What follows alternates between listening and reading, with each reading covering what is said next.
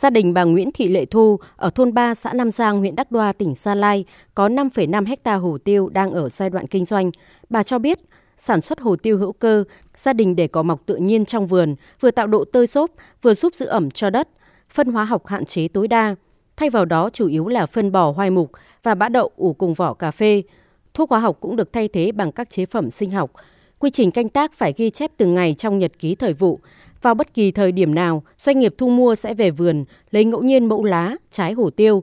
Nếu mẫu kiểm định đảm bảo yêu cầu, thì sản phẩm hồ tiêu của gia đình sẽ được thu mua với giá cao hơn thị trường 30%. Bà Nguyễn Thị Lệ Thu cho biết, niên vụ này, vườn cây cho năng suất khoảng 3,5 tấn trên 1 hectare. Năng suất thấp hơn trước, nhưng giá bán lên tới 110 triệu đồng một tấn, thì lợi nhuận lại cao hơn.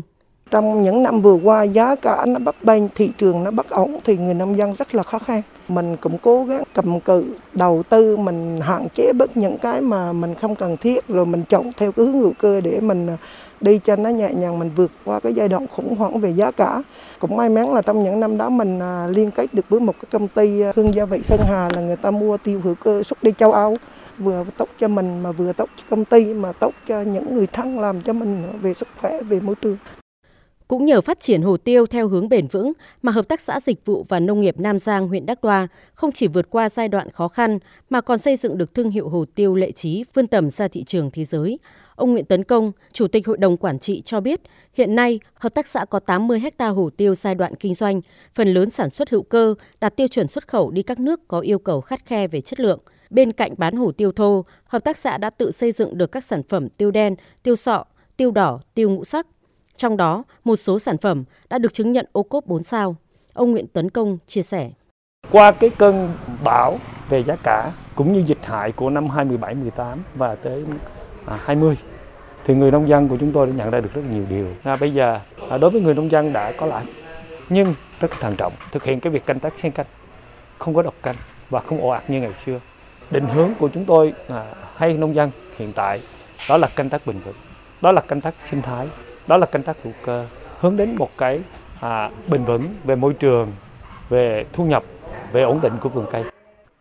Ông Đoàn Ngọc Có, Phó Giám đốc Sở Nông nghiệp và Phát triển Nông thôn tỉnh Gia Lai cho biết, hiện nay tổng diện tích hồ tiêu tại tỉnh Gia Lai là 13.600 ha, năng suất niên vụ này trung bình đạt 3,37 tấn trên 1 ha. Diện tích hồ tiêu được giữ ổn định từ sau dịch chết nhanh chết chậm năm 2017-2018 cho tới nay, ở những vùng thổ nhưỡng phù hợp và được canh tác theo hướng bền vững.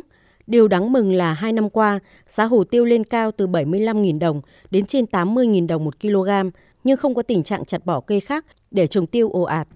Ông Đoàn Ngọc Có cho rằng, việc cẩn trọng đầu tư và chuyển hướng canh tác hồ tiêu hữu cơ đã giúp nông dân có thu nhập ổn định. Diện tích hồ tiêu mà nó chết trước đây thực hiện để chuyển đổi sang các cái cây trồng khác để đem lại hiệu quả cao hơn. Còn toàn bộ cái diện tích hồ tiêu còn lại hôm nay được phát triển ổn định, đã được chuyển hướng sản xuất sang cái hướng sản xuất theo tiêu chuẩn bền vững và cũng đã giảm nhiều sâu bệnh trên cây trồng, đặc biệt là bệnh chết nhanh, chết chậm. Hiện nay diện tích nhiễm là không nhiều, nhờ đó mà cái năng suất và sản lượng nó là ổn định.